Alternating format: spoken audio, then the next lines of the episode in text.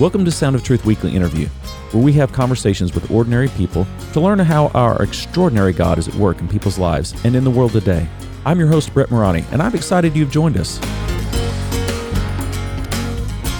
I'm completely serious when I say I am so blessed and so honored to have David Burton here in the studio with me. We just recorded an episode about his testimony and his growing up years and his story of how God called him into vocational ministry, specifically with a heart for evangelism. And so I want to encourage our listeners to go back and listen to that episode previous to this one.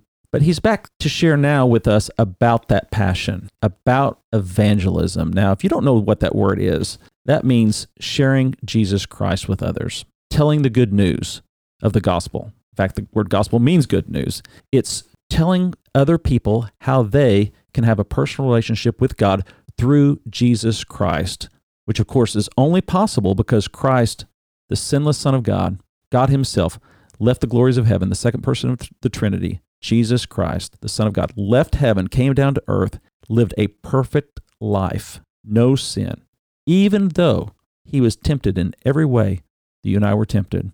The Bible says, yet without sin. He was the acceptable sacrifice for our sins. He went to the cross. He took the punishment that we deserve on the cross of Calvary. He died in our place. He was buried. Three days later, he rose from the grave, conquering death and hell, appeared to more than 500 witnesses at one time, several witnesses over the course of 40 days, and then he ascended to the Father, to the right hand of the Father, where he sits today, where he's interceding for us, his children, his people.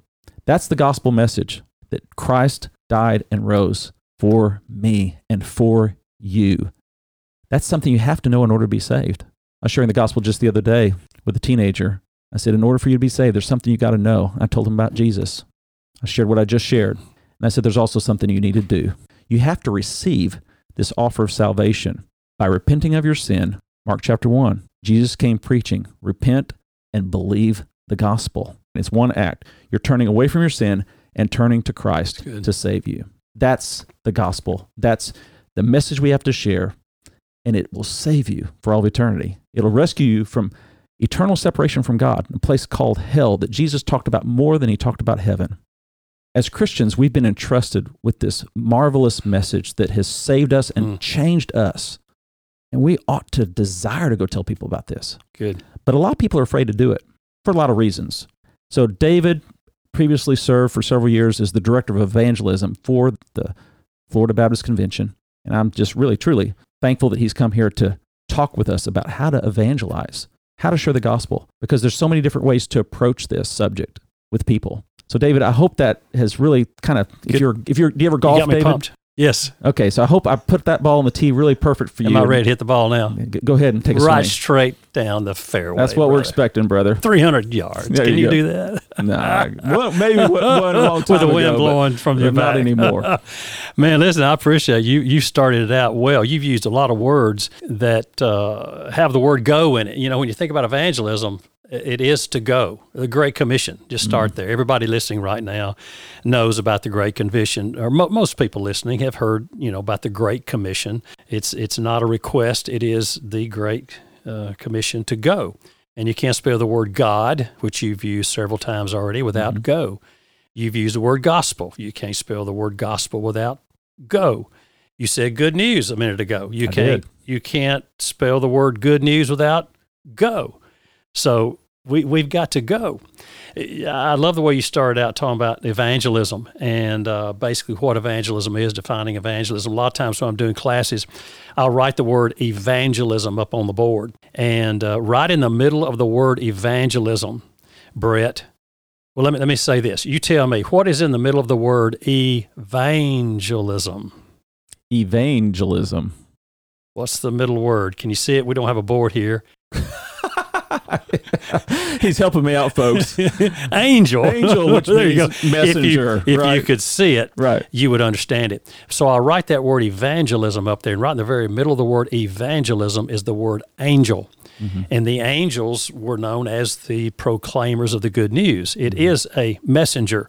We're all to be messengers. We're all to be little angels talking mm. about Jesus. So evangelism is to proclaim as an angel would that great news of Jesus. So we're all to do the work of an evangelist, but we're not maybe all evangelist as we would think of the preacher coming in, standing behind the pulpit, preaching the gospel, having the anointing of drawing the net and seeing a lot of people saved. So not everybody has that that ability to be the evangelist, but we a lot of people have the gift of evangelism. Mm-hmm. And that's the ease of talking to other people about Jesus, and you will see uh, results.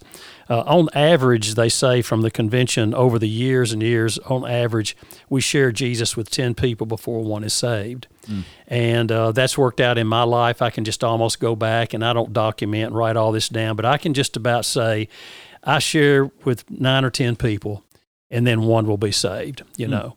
And that's just in my daily walk out and about here, there, and yonder.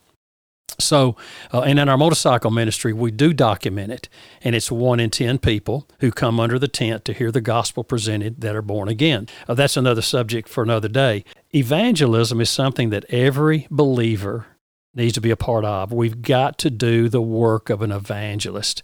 When I get up in the morning, I hope hell starts hollering, Oh no, Burton's up. Mm-hmm.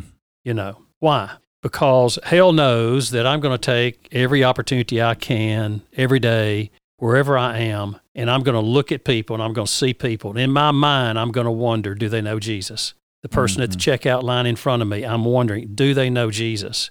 The person right. behind me at a checkout line, do they know Jesus? The person that pulls up beside me in a car to pump gas, I'm thinking in my mind, do they know Christ? Secondly, how can I get into a conversation with that person about Christ? Yeah. So something I've done over the years is just develop so many little catchphrases and all of just how do I get into that conversation about Jesus? You mentioned the word fear a while ago, how people are afraid to mm-hmm. talk about Jesus. The number one reason people don't share their faith, don't talk about Jesus, don't evangelize, whatever word you want to use, is fear. That's Absolutely. the first thing. No doubt about that. Everybody's afraid. Yeah. And I'm, I'm afraid. I've done this all my life. I've been in the ministry 52 years. And from the get go, from a testimony I mentioned, 12 hours after I was saved, I was sharing Jesus with my mm-hmm. entire third grade class, what Jesus had done for me the night before. But over all these years, I've never overcome the fear. Sometimes the struggle I have is, well, I'm afraid. The second reason people give for not sharing their faith is, I don't know what to say. You know, right. I get over my fear, but then, man, what do I say? I don't want to blow it. Yeah. Right? I don't want to mess it up. Yeah. Yeah. yeah. That's what and people I, think. I can remember preaching um, in my pastorate prior to going to work with the Florida Baptist Convention for over 25 years. But I remember preaching on evangelism, and I had a, a father come up to me the following Sunday and he said, Burton, we got in the car after last week's message and we were so excited about sharing Jesus with other people. And we wanted to go do that. And my son was in the back seat and he leaned over and he said, Daddy, boy, that was a great message. You know, it, you know, man, we want to go share Jesus. And he said, but, but how do we do that? And I looked at that that layperson, I said, Man, thank you for sharing that. I've, I've commissioned you, told you, preached to you, go do something that I've not taught you how to do. Mm-hmm. And one of my responsibilities as a pastor, as it is yours, is to teach people how to do the work of the ministry, whether right. it be service, whether it be giving, whether it be evangelism, whatever it might be. I use a I use a process called multiple entry points. Mm. And I'm showing this to you right now, but but this is is something I'll leave with you. But just why why do I use multiple entry points? If you remember, and a lot of people listening right now can remember back in the day as Southern Baptist, we almost always had one silver bullet. Uh, it was in the beginning. It was uh, the four spiritual laws. I think that was the first way of sharing Jesus I can ever remember back in the seventies. That was a Campus Crusade for Christ resource mm-hmm. from Dr. Bill, Bill Bright. Bright. Yep. exactly. Mm-hmm. Little pamphlet, yellow, and it God had, has a wonderful plan for your life. Rule right, number and, one. And that, yeah. yeah. you know, so so there were four spiritual law, four spiritual mm-hmm. points. You had this little booklet, and you open it up, and you talk to someone how to be saved. You actually read it, pointed to pictures and all in there. You know, there's faith and fact and all of that. You sure. remember all that? Yeah. Well, then we we graduated, and Southern Baptist came up with their own track, and it was how to have a full and meaningful life. Mm. And so it was mm-hmm. a little green track. And uh, then uh, years later, we came up when with. you say a track, just want to define this because it's not very common today. Exactly. You're talking about a, a very small little pamphlet, like exactly uh, that you can hand out. That you can purchase these gospel tracks. Right. It could be a four-page pamphlet, yeah. or it could be a 20 page little booklet, you yeah. know. It's T R A C T S, not exactly not tracks like you're walking walking through and tracking through the house with your mother or all that. Yeah. yeah. For years, I don't know, I probably said tracks with a yeah. K for years before I realized, man, it's not tracks, it's tracks. It's hard to say It tracts, is, but anyway, you're right. And I have a little saying because I use a lot of gospel tracts. I'll say, leave tracks in your tracks. Ah, Everywhere you walk and make tracks, leave gospel tracts, T R A C T S. Mm-hmm. So leave tracks in your tracks. But uh, reasons we need to use multiple entry points instead of one silver bullet. You know, another gr- big silver bullet was Evangelism Explosion. Mm-hmm. Uh, some of the folks listening went through Evangelism Explosion. Developed that was right a here in the state of Florida by Yeah. Dr. D. James Kennedy at, at the Coral Ridge Presbyterian Right. Church in Fort, Fort Lauderdale. Lauderdale. Yeah, yeah. Great guy. Kathy and I went down and were trained nationally and internationally, and I teach that and did it for years in our churches. Mm-hmm. Then Southern Baptist came up with CWT. CWT. Yeah. I helped write CWT. I was at a church Okay. in Memphis, Memphis, Tennessee, Germantown, Tennessee, and I was asked to participate in the writing of CWT. Okay. Helped write and design the little green booklet, or excuse me, the little blue booklet that came out called Eternal Life Track, the Eternal Life right. Track. Yeah. All that is is an abbreviation, just the outline of CWT. And it's still very popular today. Matter of fact, I brought one today right here. We CWT stands for Continued Witnessing Training or Continued continuous Continuous witness training. Witness Training. Okay. CWT, CWT. And it was phenomenal. But in that day and time, back in the 70s and 80s, people seemed to have more time. They could give you 14 Monday nights to come to church to study, memorize, in this process. go out and do it. Yeah. Today, you couldn't find people that would give you 14 straight Monday nights, you know, if your Right. life depended on it. So we've had to, to redesign things. Same message, just a different packaging of the way we share Christ. So uh, another reason we, we need to have different approaches is we have different personalities in the church. Mm-hmm. I've had people say, well, Burton, well, if I had your personality, I could go out and do that. Right. But then I look at them, I go, well, it, it really doesn't have anything to do with your personality. God's designed you like you are, and He wants to use your personality. But because there are different personalities, and there are also different ages in our church.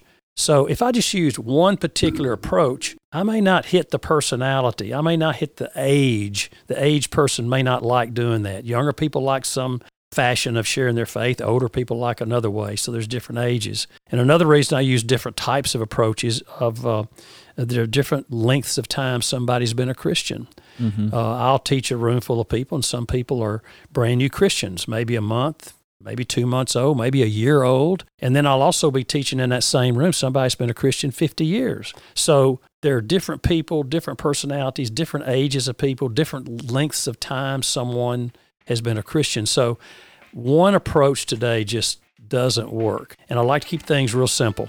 Uh, every method I've got that I'll share with you and people listening is very, very simple. And I'll leave all this with you for you to use.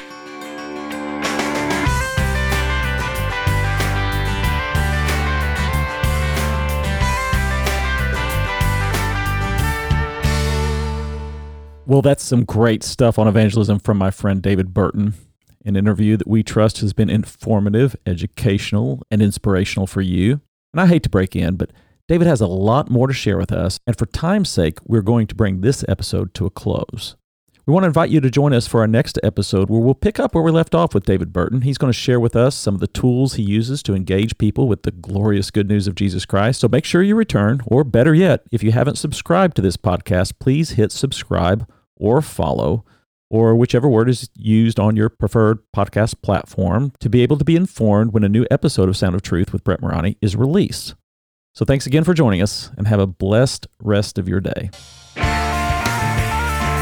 Thanks for listening to this episode of Sound of Truth. If you enjoyed it, please rate and review it. Also, tell your friends about it. Thanks. Music is by Canon and is used by permission.